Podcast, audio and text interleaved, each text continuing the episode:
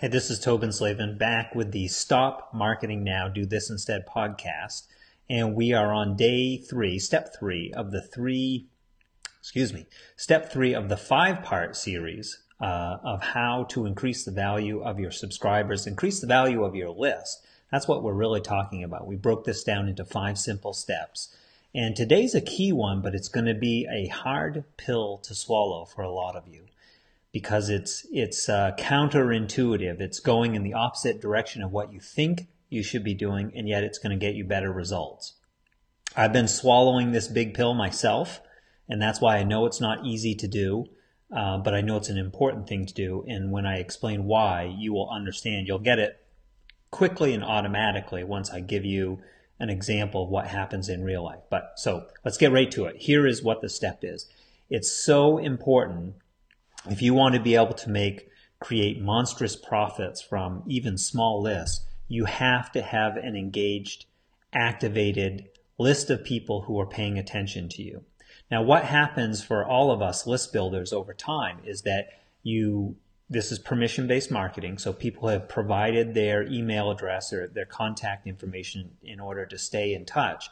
But over time, people get busy with other things. Their interest changes their address, their email address, or their contact information changes. They're no longer interested in what you're doing. They were at one, one time, but again, they're just in a different place in their life. And so they stop engaging. They stop opening the messages. They stop clicking on messages. You don't hear from them anymore. they they become dead wood on your list. Now, all of us want to grow big lists because a big list means more impact, more influence, ultimately more sales, more revenue flowing into your organization. Many good things come from having a big list, but it's really the relationships that you have with that list that really matter. And that's what that that's what's so hard is no one wants to cut down the size of their list because they feel like they're giving something up. And yet it's really those core relationships. That's where the money's made, that's where the influence and impact is made. Uh, that's that's what we're really grooming here is the relationship aspect of the list, the conversations that you're able to have with that list. Because if you're pushing messages out and you're not getting any response, it's not doing you any good. It's actually hurting you. Let's talk about how it's hurting you. The first thing is what they call list hygiene. So if half or more of your list is not even opening the message, not only are you not getting any value from that 50% or more of your list that's not responding, but they're actually hampering and um, lowering the delivery rates of the 50% that do want to hear from you. So some of the people that are really are your core audience, they're your big fans.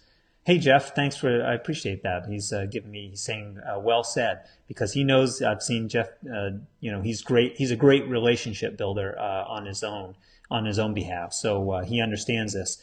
Um, List hygiene is something that a lot of people don't pay attention to. Again, we're all focused on big lists, but the delivery rates and actually getting your messages seen in the inbox depends largely on the responsiveness of your list. So when you send out a message to one person, to a friend, those messages get read, they get responded to. Gmail or whatever service you're using knows that, and so those messages get delivered very easily. They get seen by everyone. But when you start broadcasting out to hundreds or thousands of people, they watch very closely to see what the engagement rate is. And if your engagement is low, then the delivery rates, the people who can actually even see the message that you're trying to get out there, starts to go down as well. So list hygiene is the first thing. Secondly, let's take this into real life. Let's talk about a social situation. If you are dating, for example, if you are uh, you've got a circle of friends and you have someone that you are trying to strike up a conversation with and they're just not interested maybe they've already got a boyfriend or girlfriend maybe they're otherwise attached or they're just not that into you it doesn't make sense to keep pursuing that person. After a while the writing's on the wall. It's just not a fit not a fit for you not a fit for them. Move on right? So the same thing is happening in the digital space. When we try to hammer people on our list because they're on our list. We think we own that. Well, you don't have their attention. That permission that was given in the first place has, you know, there was a, the time has run out on that. There's no longer that back and forth. That's why it's so important for this to be conversational list building and not just list building because you don't own the list, you own the relationship that you have with those folks. Is this starting to make sense? So, so what do we do about this? So I actually just did some pruning of my own list. I actually cut it down significantly, and that hurts. When you see a list that you've been working hard to grow uh, shrink in size, that doesn't feel good. And I, I feel your pain on that. I get it. But you don't have to cut them out of your life completely. You can still have a network. It could be on Facebook or LinkedIn or whatever makes sense. You can still keep your loose connections. Even in your email service provider, like a MailChimp, you can still keep a big list, the big list of all the people that you have connections with, because maybe there are some folks that only tune in once a year. But what you're sending regularly, like for us in our weekly newsletters, that should be your responsive list. That's the people, the eager readers who want to hear from you. Because when they see those messages, that's where your impact and your influence is. You know, a, a smaller list can create monstrous profits.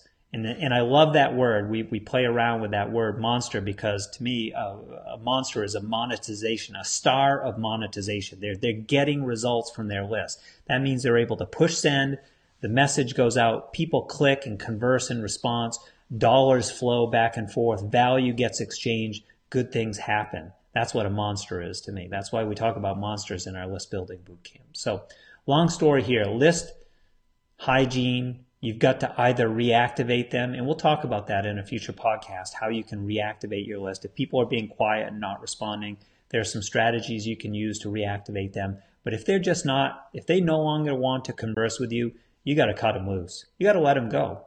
You, you got to face the, the hard truth. Again, you can keep them in your loose network. You can still keep connections with them, but don't let them hamper and disrupt the communication that you're having with your core, your super fans the true fans. And you don't need nearly as many of those super true fans as you think. In fact, go type into uh, Uncle Google right now, type 1,000 true fans and read what Kevin Kelly has to say on this subject. It's a much smaller number than you realize. You can have a thriving business with just a thousand true fans. Uh, and yet we think oftentimes that we need to build lists of thousands and thousands of prospects. Well, if you're hammering your list and only getting 10% of people to respond, you're right. You do need a huge list if you're going to look at those numbers.